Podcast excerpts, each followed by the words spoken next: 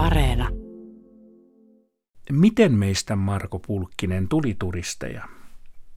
No meistä tuli turisteja tietysti se, että on mahdollista lähteä, niin siihenkin jo ensin vaaditaan kaikenlaista yhteiskunnallista muutosta, kuten lomaa, ja sitten pitää olla tietysti sen verran varallisuutta, että pystytään lähtemään. Että ylipäätänsä matkustamiseen liittyy ihan niin kuin tavallaan hirvittävän moni elämän alue. Sitten pitää olla tietysti matkan järjestäjiä. Ensimmäinen etelämatka Nitsaan tilauslento järjestettiin 49 ja siitä sitten pikkuhiljaa alettiin lähteä etelänmatkoille, jossa tietysti hyvin legendaarinen Kalevi Keihänen oli yksi, joka teki matkustamisesta myös niin kuin henkisesti ihmiselle helppoa, että se oli semmoinen, että kansa matkustaa, että herrat menee tilauslennoilla tuolla, mutta meillä mennään niin kuin omilla, omilla porukoillaan ja näin poispäin.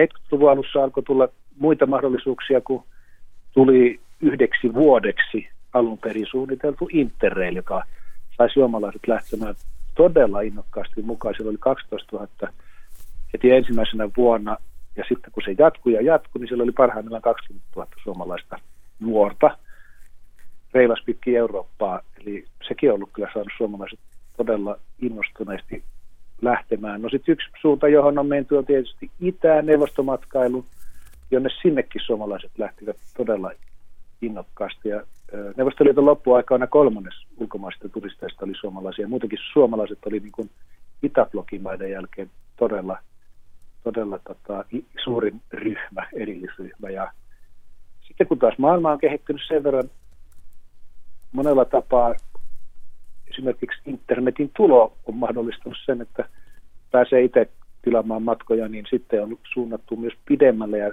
otettu omatoimimatkoja ja tästä tietysti ihan tämmöinen ääriesimerkki tavallaan on reppumatkailijat, jotka lähtevät ja ovat, saattavat olla puoli vuotta ja menevät ja järjestävät matkansa monella tapaa itse. Että siinä on aika monia tämmöisiä kehityskulkuja tai, tai tämmöisiä ko- kohtia, että nyt tulee aina lisää ja lisää ja lisää ja nyt ei sitten kukaan matkusta mihinkään, kun tuli korona. Niin tuossa oli juuri neljä jaksoon liittyvää teemaa, jotka juuri luettelit tuossa, että ensin oli Kalevi Keihäsen keihäsmatkoja, se oli matkoja for dummies, jos Kyllä. voi sanoa, ja sitten tuli Interrail, ja sekin oli osittain for dummies, kun oli vapaat kädet. Ja sitten tuli siis matkustaa, ja sitten tuli vodka-turismia, neuvostomaassa. Käyttäydyttiin kuin dummies. Eli Kyllä, siellä puhut, joo, nelialkaisista ystävistä puhuttiin Kyllä. Neuvostoliitossa ja, ja sitten poroista puhutaan kai vieläkin, tai ainakin puhuttiin Kyllä. eteläisessä naapurissa. Ja sitten vielä tuli tämä, tämä osasto, että otetaan reppu- ja reissumiesasenne ja lähdetään sitten mihin lentokone kiidättää. Ja suomalaiset tosiaankin on tässä matkan varrella ollut, että esimerkiksi 90-luvun alussa suomalaiset matkustivat tilauslennoilla väkilukusuhteutettuna eniten koko maailmassa.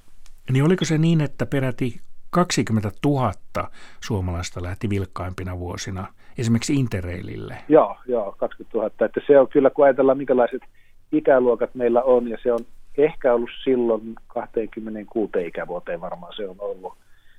Ja käytännössä siis ehkä jostain 16-26, niin kyllä se niin semmoinen sukupolvikokemus on ollut, että ja sehän on vaikuttanut sitten, ja sitä, sitähän on syntynyt tietysti käsite interview-sukupolvia, ja sitä on ainakin silloin, kun Suomi EU e oli liittymässä, niin käytettiin paljon keskustelussa, että kyllä niin kuin suomalaiset Euroopan tunteet ovathan he Interrail kanssa, ja meillä on tämä Interrail-sukupolvi, joka varmasti kun tietää, mihin ollaan menossa. Niin liittyyköhän se jotenkin, no tietystikin siinä ihmiset halusivat irtautua todellisuudesta ja rutiineista ja kokea ihan, mennä ihan johonkin muuhun ulottuvuuteen, mutta esimerkiksi tietoahan ei ollut niin helposti saatavissa, että pelkästään uteliaisuuttaan ihmiset matkustivat.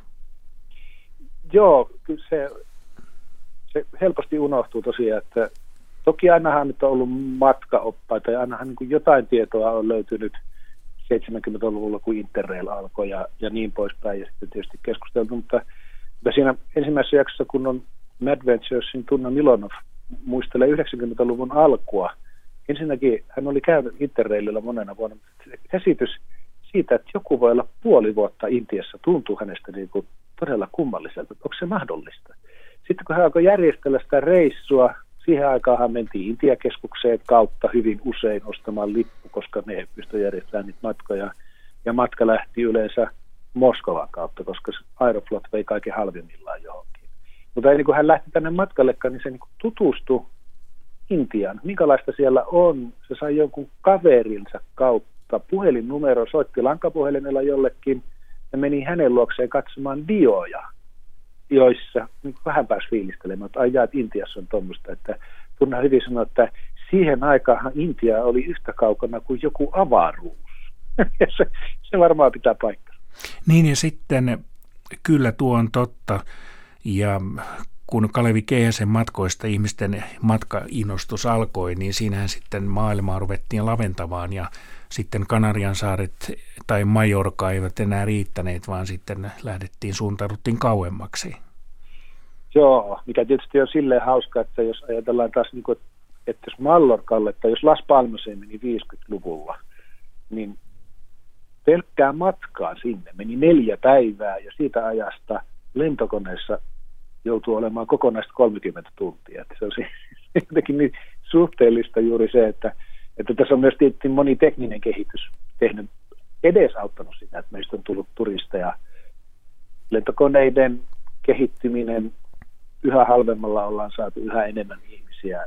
Myös, koska polttoaine kulutus on saatu alaspäin ja koneet, tietysti tuo turistibisnes on vielä semmoista, että koneet myydään ihan viimeistä paikkaa myöten täyteen, jolloin se on kannattavaa. Ja jos, jos se alkaa olla matkustajamäärä sitten tippuu, niin se on helposti, se ei ole kovin kannattavaa, että ei siellä hirveän isot katteet varmaan koskaan ole ollutkaan.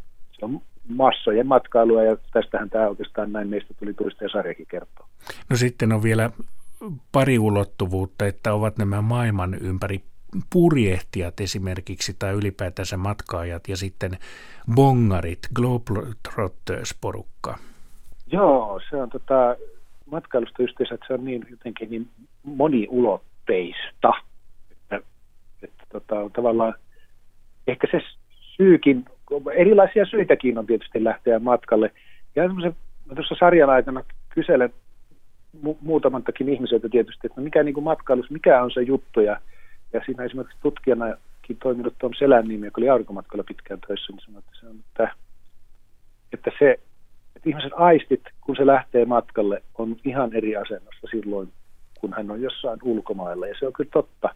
Se pystyy olemaan tietysti kotimaan matkailussakin, mutta kyllä se vielä niin kuin useimmiten on se, että se tietämys siitä, että raja ylitetään, niin heti kaikki näyttää lentokentälle kun menee, niin sitä on jo jotenkin valppaana katsomaan kaikkea, että mitä täällä on.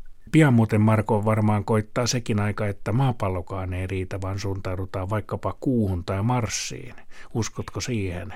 Mä sanon näin, että en, en, en nyt osaa kuvitella ainakaan minkäänlaisena massamatkailuna, mutta kyllä varmasti siis, johan, johan niin kuin tavallaan nyt miljonäärit lentää kuuhun päin, mutta avaruuteen, niin tota, kyllä se niin kuin aina, ihminen niin kuin aina haluaa jotain uutta nähdä. Ja matkailussa tietysti on myös paljon sitä, että tavallaan kyllä mennään samoihin paikkoihin kuin muutkin on, mutta että haluttaisiin jotenkin kokea aitoa ja alkuperäistä jossain, niin kyllä se tietysti avaruudessa, jos muualta, niin sieltä sitä ainakin löytyisi.